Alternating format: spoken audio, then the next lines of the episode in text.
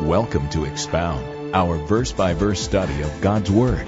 Our goal is to expand your knowledge of the truth of God by explaining the Word of God in a way that is interactive, enjoyable, and congregational. When I was growing up, funerals creeped me out. My mother told me that it was because when I was quite young, I had a classmate die, and we went to his funeral, and I was like in grade school at the time. My first experience with somebody that I knew, a classmate especially, dying, and it was very unnerving. And to make it worse, um, for whatever reason, they made all of the students parade up to the open casket and see the dead child inside that coffin. And uh, that can be quite unsettling for a child's first experience of death to see somebody he or she knew as a classmate. And then now in that condition, the music was creepy, the flowers smelled bad, the lighting was weird. So it, those are the reasons I, I grew up just having an aversion to funerals. Now, I'm a pastor, so I do funerals, and I don't mind doing them. I love walking with people through the stages of life and being a comfort to them. But there have been some strange funerals that I've done, and I won't go into more detail than to say one funeral that I did was a strange funeral because a gal came up to the casket, the open casket, and lifted the loved one out of the casket to give it a final embrace, and it was just really awkward. And of course, the corpse wasn't cooperating in terms of being bendable and hugging the person back. So it was just, you know, they had to, we, we sort of had to rush the casket to get her to release the corpse. And it's an odd way to start a funeral service. Um, I did a little reading uh, and found an article about the weirdest funeral services on record. And I'll tell you, funeral directors can tell you stories. One funeral director said that he has known families who have requested that their loved ones um, not be in a casket, but assuming a pose that they would have seen in real life. So, for instance, one gal sitting in her chair with her sunglasses on, with a cigarette in her hand, and a, a wine glass off to one side. Just sitting in this position in a chair with a table. Imagine coming into a room and seeing that. That'll wig you out. One funeral director said the strangest request I ever got was a, a wife who asked me to duct tape the casket. On top of closing it, to duct tape it shut. And the funeral director asked why, and he goes, I don't want that creep to get out. what do you say to somebody like that? We uh, enter a funeral service in John chapter 11. But you know, whenever Jesus went to a funeral service, it ends up very different. The dead people don't have a chance around him. And it's the story, a familiar story, one that is shared at many funerals, one that I have shared at many funerals. And it's going to end up very, very differently than how it begins. It's the funeral service of Jesus' close friend, good friend in life, named Lazarus. He has two sisters, Mary, Martha. Mary, Martha, and Lazarus were a close knit set of siblings who lived in a house close to Jerusalem in a town called Bethany. Now, some who have been to Israel go, Bethany, Bethany. I don't think you took us to Bethany, Skip. I wish you would have. Well, when you stand on the Mount of Olives and you look toward Jerusalem, that's where everybody looks. If you were to stop dead in your tracks, sorry to use that dead in your tracks thing, and then turn backwards, oh, do a 180 and look behind you, as the Mount of Olives slopes toward the east side down toward the Jordan Valley and the Dead Sea, just on the other side of the Mount of Olives facing the east would be the little village of Bethany. It was Jesus' home away from home. We know that Jesus' home was in Nazareth, And then his next home was in Capernaum. That's where his headquarters was, in living with uh, Peter in his house. But while he was in Jerusalem, he stayed on the Mount of Olives with his friends Mary, Martha, and Lazarus. They were close friends. And Jesus is not there at the time that the death takes place.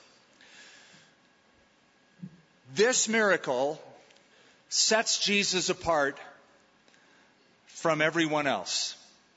Now, Jesus has healed other people who were dead. He has raised them from the dead. But they were all different than this. You go, how different? Once you're dead, you're dead. They were different in this. When he raised the daughter of Jairus, Jairus, the ruler of the synagogue up in Galilee, when he raised the daughter of Jairus from the dead, she had just died.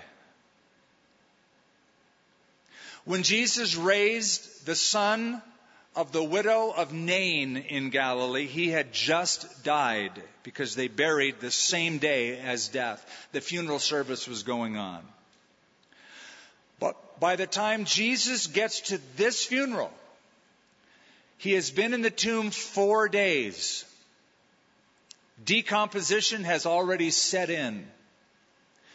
That was Martha's complaint when Jesus will say, roll away the stone. And Martha will say, and you really have to read it in the old King James to get the flavor and the punch of it. Martha said, Lord, by now he stinketh.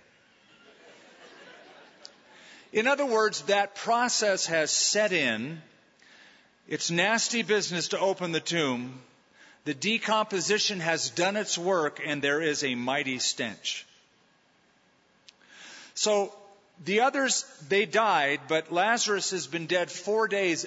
This separates anything that could be considered as a parlor trick to something that was legitimate in anybody's eyes. Everybody knew Lazarus has been dead. He's been dead now for four days. Whereas before they could say, well, maybe that child wasn't dead all the way. Maybe he was just dying or on its last breath. But Lazarus, the decomposition process had set in. Now, where we pick up in chapter 11, verse 1, is somewhere between December and April.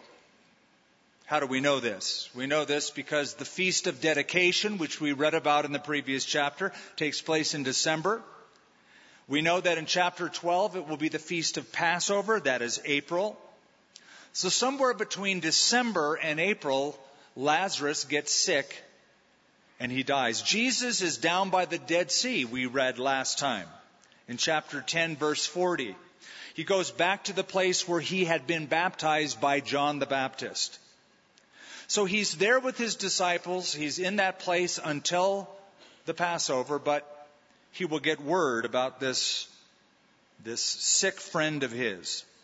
Now, I just want you to grasp something. What chapter are we in? 11. How many chapters are there in the Gospel of John? Okay, well, you could turn the page and find that out. 21. So we're about halfway in the book, right? The very next chapter, chapter 12, it's already the last week of Jesus' life. So that should give you an indication how the gospel writers did their work. Let me frame it for you. If you were to tally up the number of chapters in Matthew, Mark, Luke, and John, last count that I counted was 89 chapters in those four Gospels. 89 chapters. Of the 89 chapters that present the life and ministry of Jesus, 85 of the 89 are focused on the last three to three and a half years of Jesus' ministry.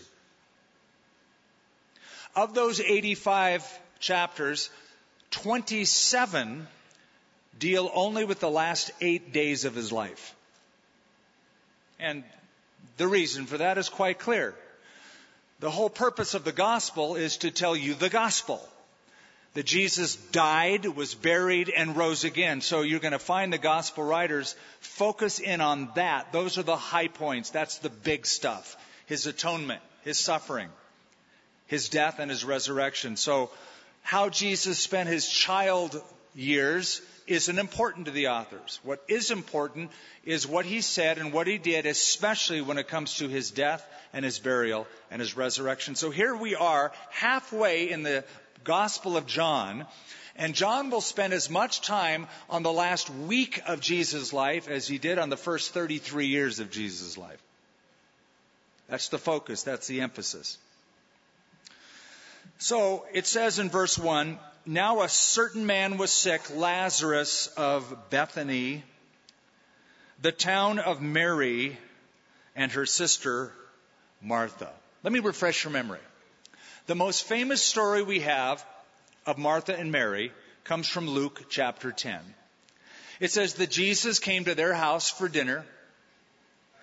Martha welcomed Jesus in. And it says Martha was serving while Mary sat at Jesus' feet and heard his word. You remember that story? And it says Martha was distracted with her much serving. And she came to Jesus with a complaint. And he said, she said, Jesus, my sister's just sitting around and I'm doing all the work. She has left all of the serving to me. Tell her to help me. And you know our Lord responded and said to her, Mary has chosen the better part, which will not be taken away from her. Martha, you are distracted and troubled with much serving. And Mary has chosen the better part. That is not to say that serving the Lord is wrong and sitting around is better. Some people like that story for that reason. And you can make anything a proof text in the Bible. In fact, I like Martha. I like the fact that she's on her feet serving the Lord. I like people who are active serving the Lord. Anybody can pontificate and be an armchair pastor. Well, you know, if I was in charge, I'd do this. Well, there you are sitting on the couch eating your Fritos. Get up and do something. Armchair quarterbacking happens every week when there's a football game. Stupid player. When was the last time you tried that run on the football field, buddy?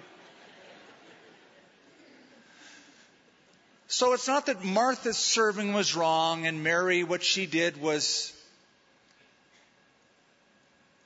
the best apart from serving. I see a combination of both, a balance of both as important. Jesus' point was this I'm here, Martha. I'm, I'm here. And while I'm here, that's where your sister is. She's worshiping me. She's hearing what I have to say. But if you can strike a balance in your life between serving the Lord and sitting with the Lord and hearing His word, it's a good balance. That's the most famous story. And so they're brought up because that's a point of reference. It was that Mary, verse 2, who anointed the Lord with fragrant oil and wiped his feet with her hair, whose brother Lazarus was sick. Therefore the sisters sent to him, saying, Lord, behold, he whom you love is sick. When Jesus heard that, he said, This sickness is not unto death, but for the glory of God, that the Son of God may be glorified through it tragedy has pushed its way into this family. We don't know what it is. We don't know what the sickness was. But some sickness happened, and immediately the, the girls thought of Jesus. Bring Jesus here. If Jesus were here, he could take care of this. He would take care of this. And of course, it was awesome to be around Jesus, was it not? Think of all the things Jesus did that blew his disciples away. And so you're always on the winning team when Jesus is there. I love the story in Galilee. When they were collecting taxes, and Peter says, Lord, we have an emergency. They're collecting taxes. We don't have any money to give them. Jesus said, Sure, you do. Go down to the lake, pull out a fish, and the first fish you pick up will have a coin in it. Go pay your taxes with it handy guy to have around, especially around April, tax season. But Jesus is not there. They're distressed. Their answer, go get Jesus. And notice Notice the basis of their appeal. Lord, the one whom you love is sick. Hey, that's a good model for you when you pray. If you're sick, say, Lord, the one whom you love is sick. Don't you love that? That's how you ought to view it. The one whom you love, Lord, is sick. You know, we know that John calls himself the disciple whom Jesus loved. He refers to himself as that. Here these girls say, the one whom you love is sick. It's not John, this is Lazarus. Which gets me to think that Jesus probably often said to people, You know I love you. You know I love you. And so they refer to him as the one whom you love is sick. So I love the basis of their appeal. It's not, Lord, we who love you, or he who loves you is sick. The basis for their appeal is not, well, you know, Lord, whenever you're in Jerusalem, you do stay at our house quite often, and we do feed you lots of meals. That's a lot of food at our own expense. We never charge you for a room. And you know, the gals, they listen to everything you've said and taught. So we think you owe us one. It's simply, Lord, your property is in danger. The one whom you love is sick. And I love the basis of that appeal. And it could be that they were surprised. Behold, like, hey, somebody that you love is sick. Now, I want you to notice this. Because some of you may be suffering from a wrong theology that says, if Jesus loves me and I love him, I, as a Christian believer, should never experience sickness. That is a popular teaching. It has been for years. So here we see it's possible for Jesus to love someone and for that someone that Jesus loves to actually experience physical sickness. It's important that you realize that. Sickness happens to all people. All people. Even faith healers who say, if you have enough faith, you never have to be sick. Hallelujah. But just follow them and watch them and find out what they die of. Everyone dies of their last disease. There's some condition that the medical record would have as to why that person perished. They weren't, they didn't just float up to heaven with a smile on their face. Everybody experiences death. The rain falls on the just and the unjust. People that Jesus love, they get sick. Tragedy happens to them. Jesus heard that, and he said, This sickness is not unto death, but for the glory of God, that the Son of God may be glorified through it. Verse 5 Now Jesus loved Martha and her sister and Lazarus. Lord, this guy that you love is sick. Well, Jesus loved Lazarus and Martha and Mary, loved them all. Now, you notice the word love is used twice. There are two different words here for love. The first word, the word they use in the letter to Jesus to summon him, is the word phileo, which means friendship love. The word where John says Jesus loved Lazarus and Martha and Mary is a different word. It's agapao. It's a divine, unconditional, godly, incessant, sacrificial love. Okay? And that second use of the word love is in the imperfect tense in the Greek language, which means it is unending, it is never ceasing, it is ongoing. So let me translate it for you. They send him a note or a messenger comes. Lord, your good buddy, your friend, the one that you are fond of in a friendship manner, he is sick. Now, Jesus continually, incessantly loved with a sacrificial, deep love Lazarus, Martha, and Mary. Okay, so that's important. Look at verse 6. So, when he heard that he was sick, he stayed two more days in the place where he was. The word so could be translated therefore. Now listen to how this sounds. Jesus, with an ongoing, sacrificial, incessant, godlike manner, loved these people. Therefore, he didn't come when they called him. Therefore, he stayed put for two more days. That doesn't make sense to us. We think it ought to read something like, since Jesus loved them so much, he immediately did what they asked and went to the aid of Lazarus to make sure he wouldn't die or get sicker. No, it's because Jesus loved them. His delay is tied to his love for them. Here's what you need to know God's delays are not denials. In fact, if you start evaluating a delay from God, first of all, that's a misnomer. There are no delays from God. What you perceive as a delay from God doesn't say anything about His timing. It says a lot about yours. God is never late. You're early. He's always on time. Peter said, The Lord is not slow concerning his promise, as some men count slowness. He does things with a perfect timetable. So he loved them in an imperfect tense or an ongoing, incessant, unconditional manner. Therefore, he stayed two more days, stayed where he was. And then after this, he said to his disciples, let us go to Judea again. Wanted to make sure that Lazarus is not just dead, but good and dead. Really dead. Not mostly dead, all dead, right?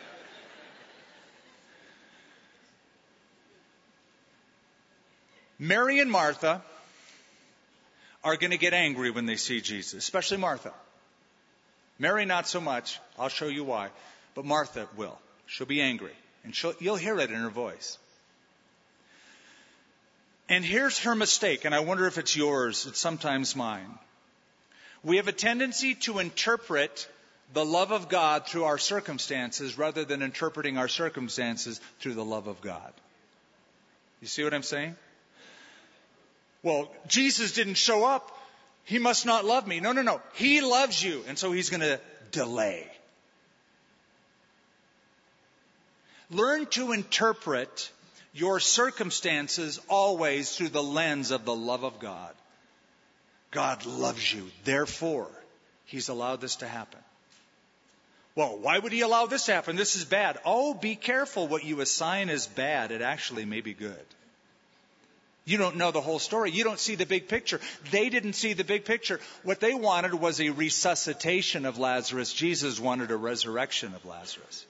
Which do you think is better? Yeah, I mean, which is which is like super cool. Uh, a resuscitation, oh, that'd be awesome because you'd never die. Woohoo, awesome! But a resurrection, that's the big picture. I was watching, um, I was channel surfing. I don't really watch, so I was channel surfing, and something caught my attention, so I decided to watch it for a minimal amount of time longer than my quick perusal. And uh, it was an artist with a blank canvas, and he was going to paint a picture for the audience very quickly, he said. Well, he started putting paint on this canvas and he put these colors on and, and blotches. And honestly, I looked at it and I thought as he was doing it, I, I could do that. he just, it's, it's like, you're taking up television time to do this? I just thought it was not really good. Well, as I waited a little longer and he moved quickly, suddenly I saw trees. I saw a lake. I saw more trees and mountains and then light filtering its way into the picture and highlighting certain objects. And at the end I went, oh, wow. Now, what I discovered is the artist saw that going in. That's what it revealed to me. He knew what it was he was going to create at the beginning with just the blotches on the canvas. I didn't. I had to wait and see it. And so often life is like that. We see a blotch here and a blotch there, and I say, boy, my life, life is pretty blotchy. Yeah, but wait for it, wait for it, wait for it. Boom, wow.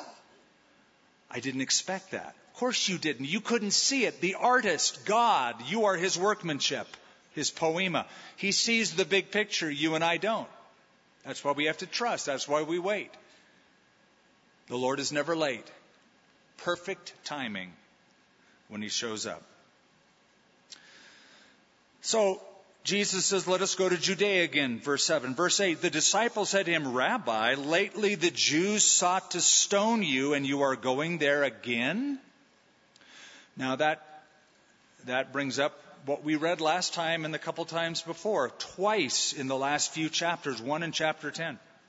When Jesus said, uh, when, before Abraham was, I am.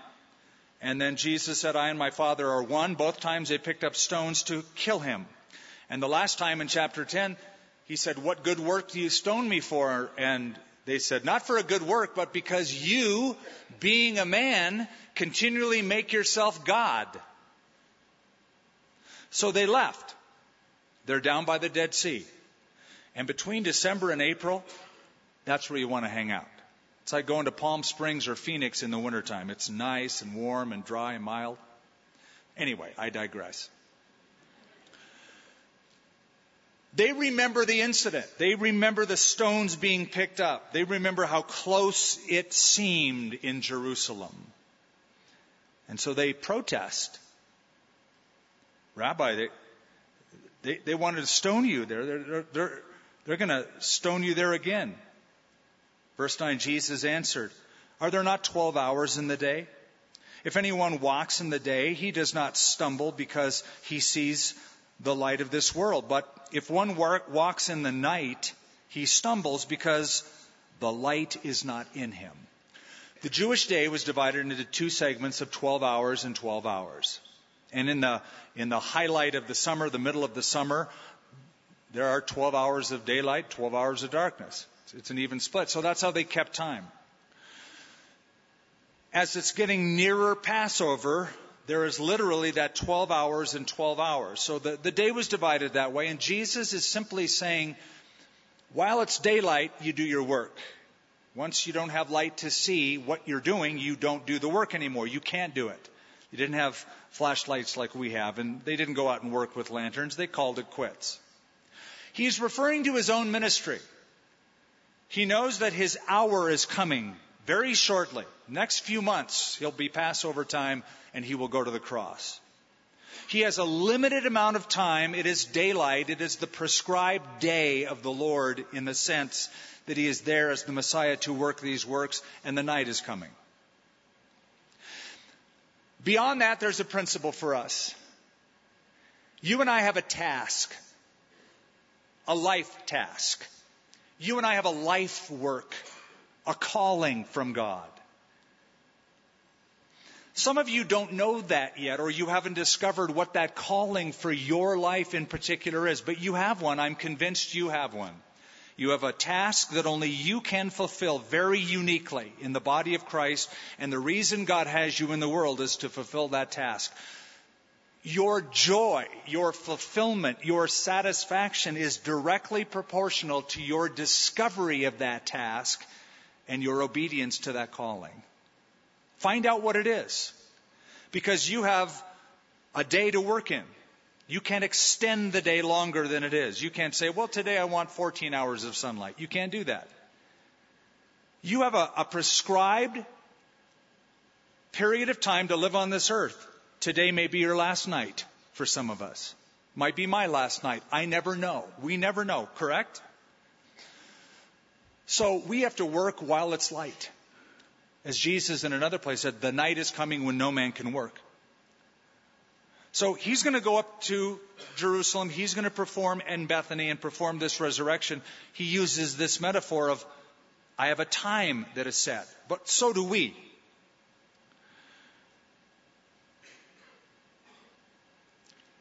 I believe, I believe that you are invincible that nothing can happen to you until God's done with you. And then when the day is done, right? Your day, whatever day, whatever time that when your day is done, who wants to hang here anyway?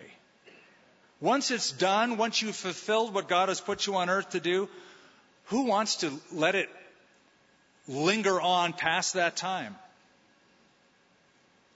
You know, some people will say, oh, he, he died. And he's in heaven, enjoying God forever and ever. How horrible. They won't say that, but. When I'm done, man, I'm done. I'm ready. I'm ready for the new life with the Lord in His presence. And you're invincible until that time. You say, you use that word invincible. I don't think you know what that word means. Well, in Revelation chapter 11, there are two characters named, known as the two witnesses. Are you familiar with them? And do you know that it says, God says, I will give power to my two witnesses that they can prophesy 1,260 days. So a time limit is given to them to prophesy 1,260 days. They have the power to shut up heaven so it doesn't rain during the days of their prophecy. They have the power to turn the water into blood. And it says, and when their prophesying, their prophesying is over, when they're done, it says, then the beast comes out, uh, or the, um, you know what? Sometimes you try to quote it and you should just read it because you don't get it all the way. So here it is. Right here. When they finish their testimony, the beast that ascends out of the bottomless pit will make war against them, overcome them, and kill them. Now, when will that happen? When they have finished their testimony. Not until then. It's not, well, they almost finished their testimony, but the devil got them. No. They will prophesy 1,260 days. And when they're done, as God calls it done, finish their testimony, then the beast ascends out of the pit, makes war against them, and kills them. Then and only then. So you and I have a life task. Find out what it is. Get engaged in it. Get fulfilled by doing it. These things he said, and after this he said to them, Our friend Lazarus sleeps, but I go that I may wake him up. And his disciples said to him, Lord, if he sleeps, he will get well. However, Jesus spoke of his death, but they thought he was speaking about taking rest and sleep. Then Jesus said to them plainly, Lazarus is dead. When Jesus said Lazarus is sleeping, he did not refer to soul sleep. I don't know if you've heard that term, but there's a belief that when a person dies, a believer dies, that their soul kind of goes into a suspended state. Their uh, soul is unconscious. They're asleep for thousands of years until the end times. Not so. To be absent from the body is to be present with the Lord. So that doesn't happen. He's not referring to that. He's referring to the appearance of the body at death. If somebody dies in front of you, and I've watched people die, the appearance as their body goes limp at first is they're sleeping. It's what it looks like. And so that's a euphemism. It is used in the scripture. In the Old Testament, it says, and they slept with their fathers. It is used in the New Testament of Stephen after he was martyred in Jerusalem. It says, and he fell asleep. And that term is used not because it's soul sleep, but that is the appearance physically of the body. In cultures where death was seen out in the open, not like ours, they use language like this. I've been to India where, where death is a part of life. And if you walk down the street in some of the villages in southern India, you'll see casket shops and they'll have the caskets right out on the main street, just sort of propped up. Different sizes, different lengths, different widths, different materials. And the idea is that you go shopping and you just sort of, you know, size your, size it up. They, I went there one time and said, can you, can you find one to fit me? And they go, ooh, yeah, you're a little tall for, for anything they had there. So um, it just fascinated me that that these caskets, which would creep us out, to see him just sort of at a, at a here's a shop where you buy gum and then there's caskets right next to it. And it's just so people, they got time, they look at it and they go, yeah, I'm kind of getting up there. I'm a, you pick a casket, put it on a layaway plan, I guess, and then bef- they will lay you away uh, in that casket when your time comes up. But when a person dies and the funeral service is conducted out in the streets, like it was in Israel in ancient times, very similar to that, the body is placed up on a cot or a mat and carried through the streets, and the appearance is that of somebody sleeping. And so they thought Jesus was at first just talking about he fell asleep, he took a nap, he's sick, and he's kind of in a long sleep, so he'll wake up. But Jesus was speaking euphemistically, so he just made it really plain so they wouldn't, you know, miss him. They're fishermen. So he goes, He's dead. Oh. Okay, now they got it. Lazarus is dead, and I am glad for your sakes that I was not there. Well, that's an interesting thing for Jesus to say. He's dead, and I'm glad that I was not there. You wouldn't picture Jesus or think of Jesus saying, He's dead, and I am glad that I was not there.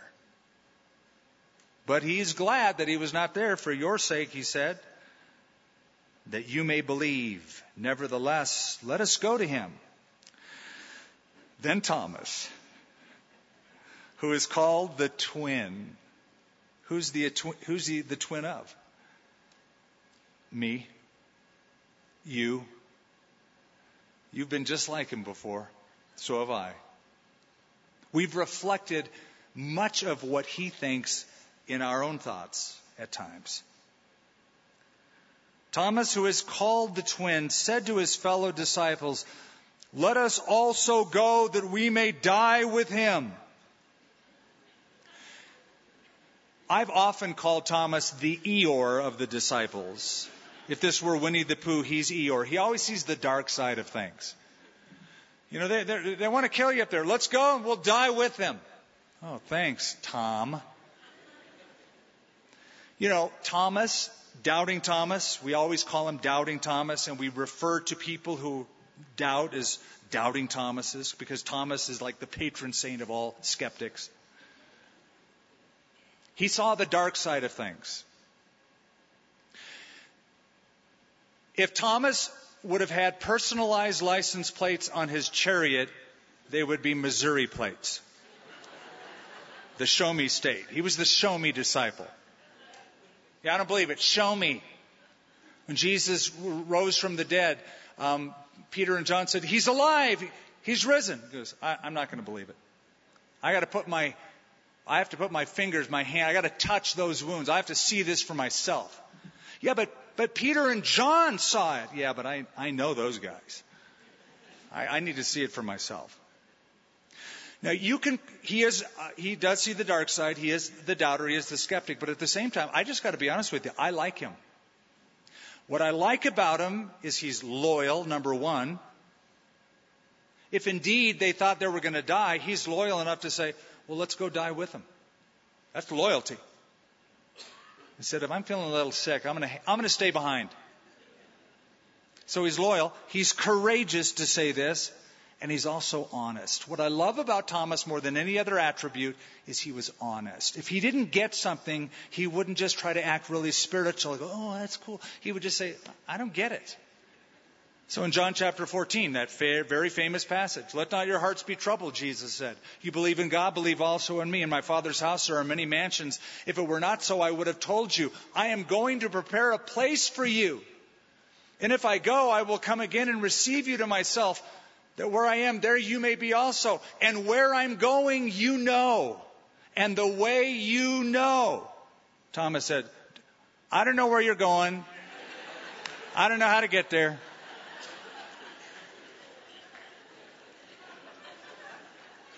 Don't you love that? I'm sure the other disciples are kind of just like Jesus talking, they're nodding their heads, going, Yeah, that's good. That's really good. Thomas goes, I don't get it.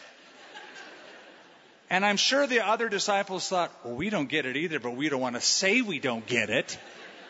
At least we're going to act spiritual and go, Yeah, man, amen. And I'm so glad that Thomas said that.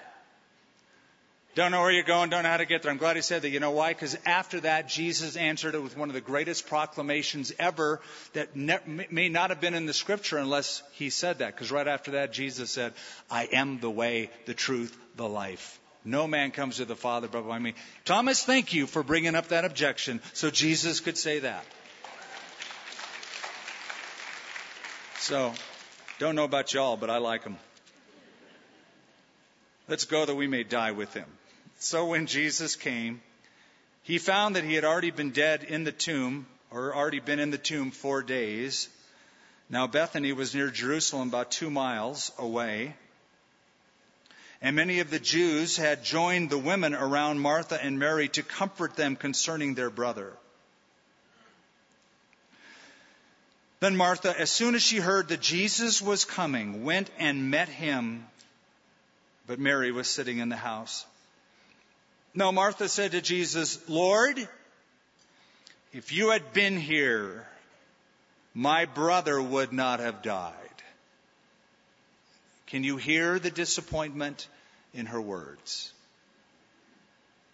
If you would have been here, my brother wouldn't have died. Now I have to say, there's a statement of faith there. The statement of faith is had you been present, you would have healed him. That's, that's faith. You would have healed him. So it's a statement in the ability of Jesus to perform miracles. At the same time, it's a limiting statement. If you'd have been here, in other words, you could have done something four days ago. Window of opportunity is gone. You can't do anything now. He's dead. So there's a statement of faith, but there's also a statement of limitation in what Jesus is able to do. Now, when a person dies during a period of grief, at a time of loss, the people left behind go through a gamut of emotion. If you've taken counseling courses in grief, this is basic, this is grief 101. Years ago, Elizabeth Kubler Ross, her seminal work on grief and grieving, she noted, and others have noted, that a person during a time of loss goes through five distinct stages of grief. First one being denial. You hear something that something bad happened, your loved one died, you go, no, must be a mistake, not true. I think you didn't get your facts right. Go check again. Must be somebody else. Denial. That's the first initial reaction. The second one is anger. People get angry at doctors for not saving their loved one, angry at a nurse for not being there, angry at themselves. Why did I do this? I could have prevented this. Anger at God. Third stage, bargaining. Lord, please, please, please, please, I'll do anything. Please don't let this happen. Don't let this be true. You start going through that a bargaining stage. Then the next stage is depression. A person, after it all sits in, they just sink to a, such a low, so dark. They can't see any light at the other end of that tunnel. It's just so bad, so bleak. The fifth stage, says Ross and others, is acceptance. You finally come to terms with it, you deal with it, it's still painful, but you come to accept it, talk about it, work your way through it. When a person is going through grief at whatever stage, what they say and how they act is completely unpredictable. Unless you are an unshockable person and you've had experience in this, you could actually be detrimental as somebody would just lash out and go, why would God do that? I don't love God, or whatever they would say. They could say certain things based out of anger. And you might go, ah, I can't believe you said that. And you could actually start rebuking them. Wrong, bad form, go somewhere else, have a Hershey bar or something, but don't, don't be here. You're not helpful. So she says, if you'd have been here, my brother wouldn't have died.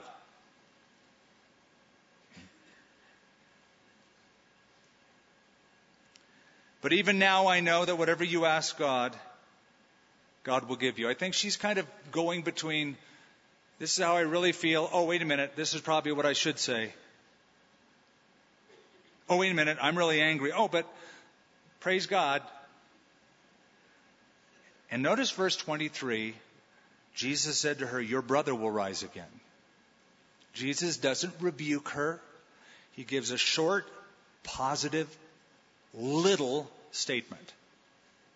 Just a little, Your brother will rise again. He could have rebuked her, but again, he wouldn't because he knew what was going on inside of her.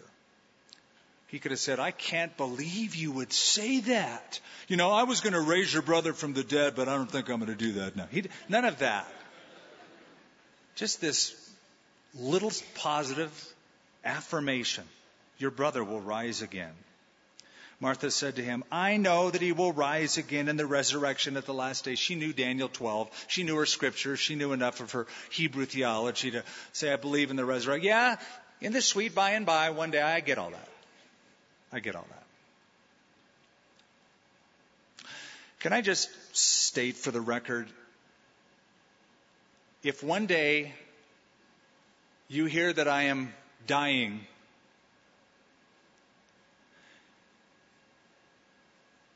or even that I've died, don't you dare pray me back. Because I'll come to get you if you do.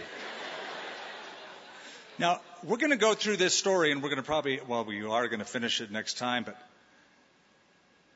you know, let's say you were to, let's say I was to die tonight. And for four days, I'm dead.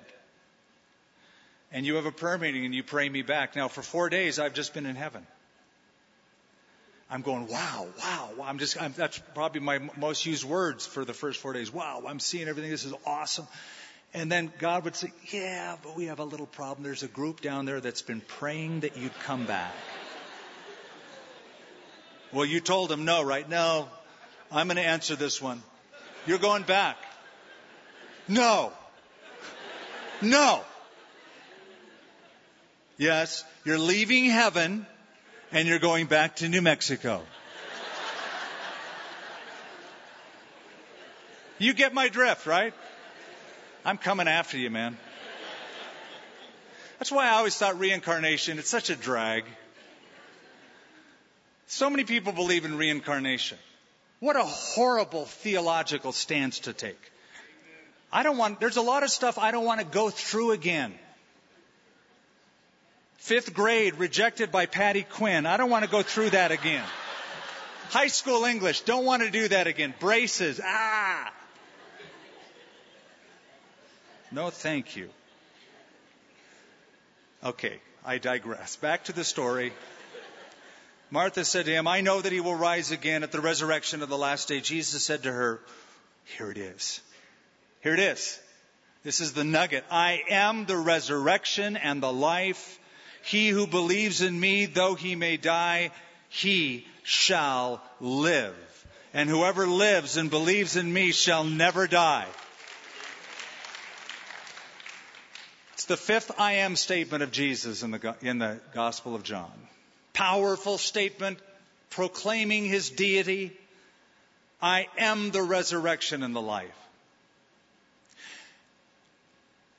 Interesting because resurrection is an event. But here Jesus takes it from the event status and assigns it to the person status. Instead of saying resurrection is an incident that happens to people, Resurrection is a person that happens to people. I am the resurrection and the life. Wherever I am, I bring life.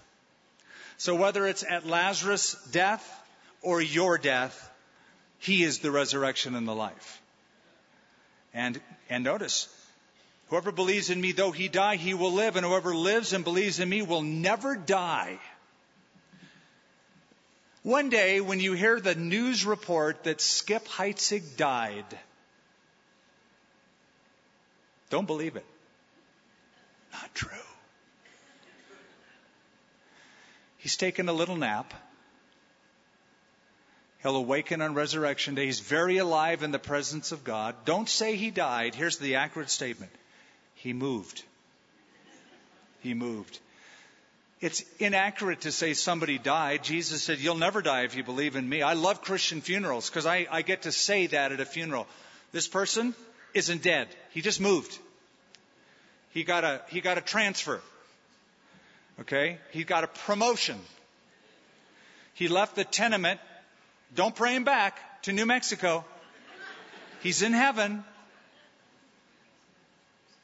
He's alive. And then Jesus asks a question to her Do you believe this? Isn't that good? Now, this is the truth. This is the statement I am the resurrection and life, and whoever believes in me will never die. I know that to be true because Jesus is Jesus, and he made a true statement. But after the true statement, he brings a question Do you believe this?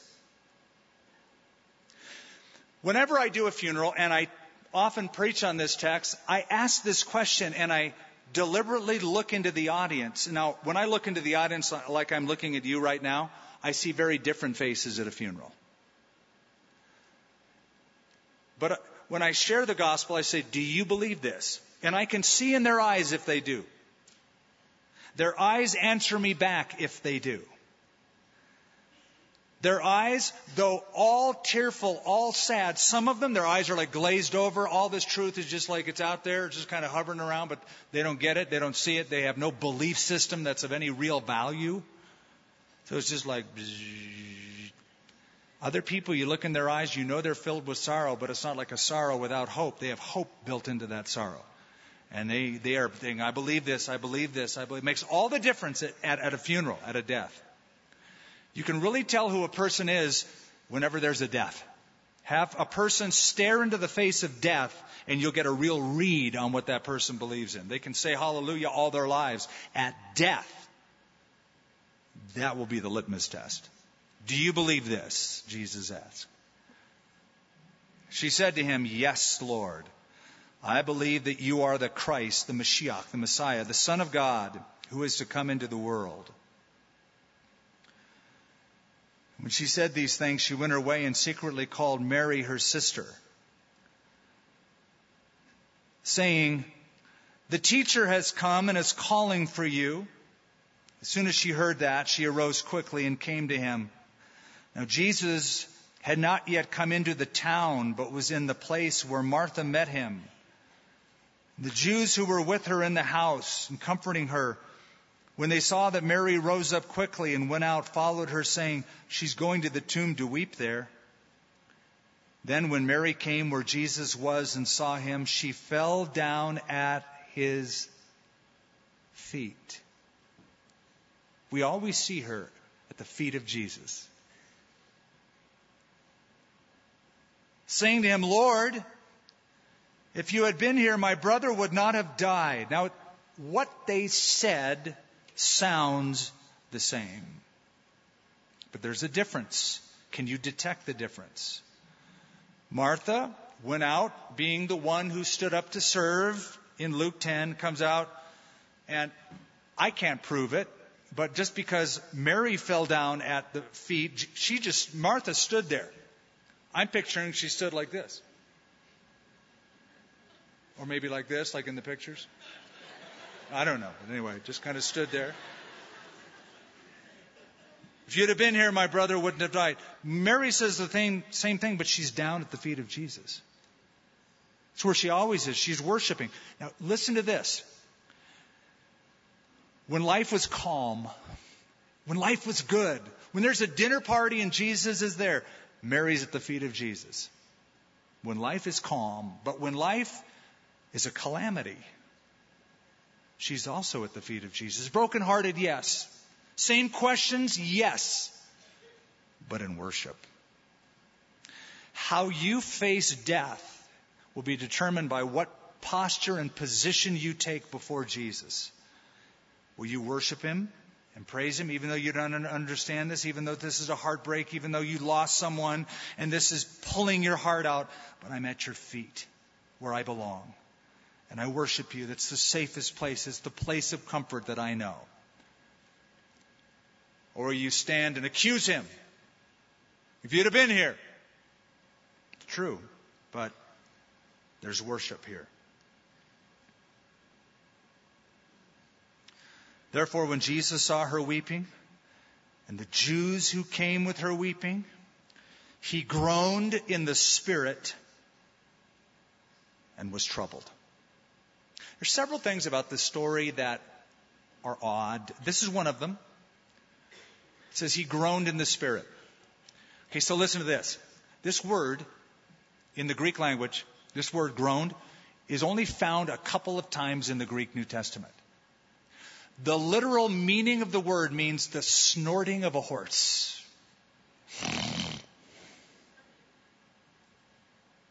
It is a word used in other places, I mentioned just a couple of times, for a scolding or a strong, stern rebuke. But literally means the snorting of a horse. It's funny. When, when I first married Lenya and she got frustrated, she would use the word that I only saw written out in cartoon captions. The word G R R R R R R, grr. She'd go, grr. And I, I remember going, did you just say the word grr like a cartoon word? And, and she was just, and, and, and I've seen people who get angry, go, Grr. So that's the idea. Jesus stood there and he was, Grr. it's a word that denotes a response of anger. He's angry at something. Jesus is troubled in spirit and he groaned. Mm. Why? We, we beg to know why. We wonder why.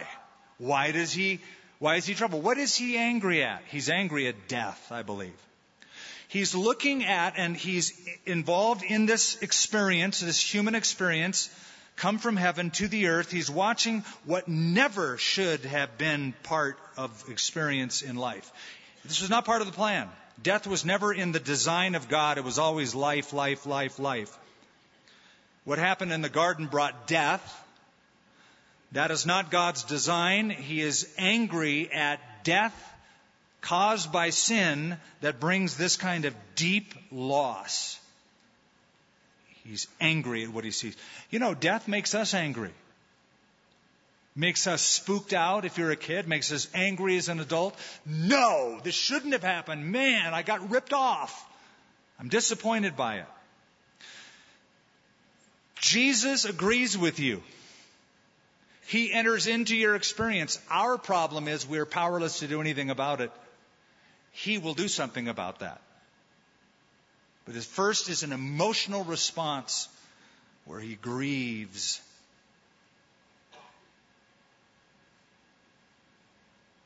He groaned in the spirit and was troubled.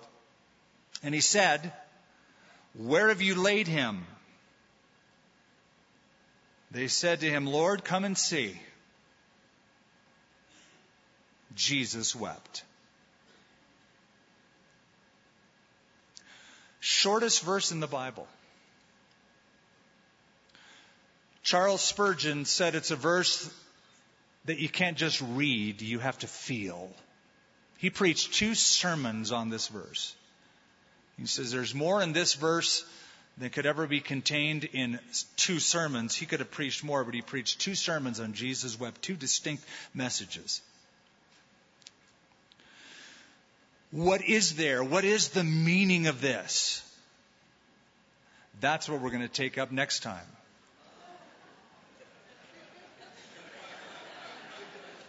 Now, now, now.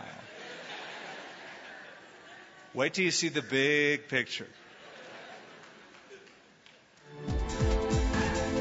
If you've missed any of our Expound studies, all of our services and resources are available at expoundabq.org.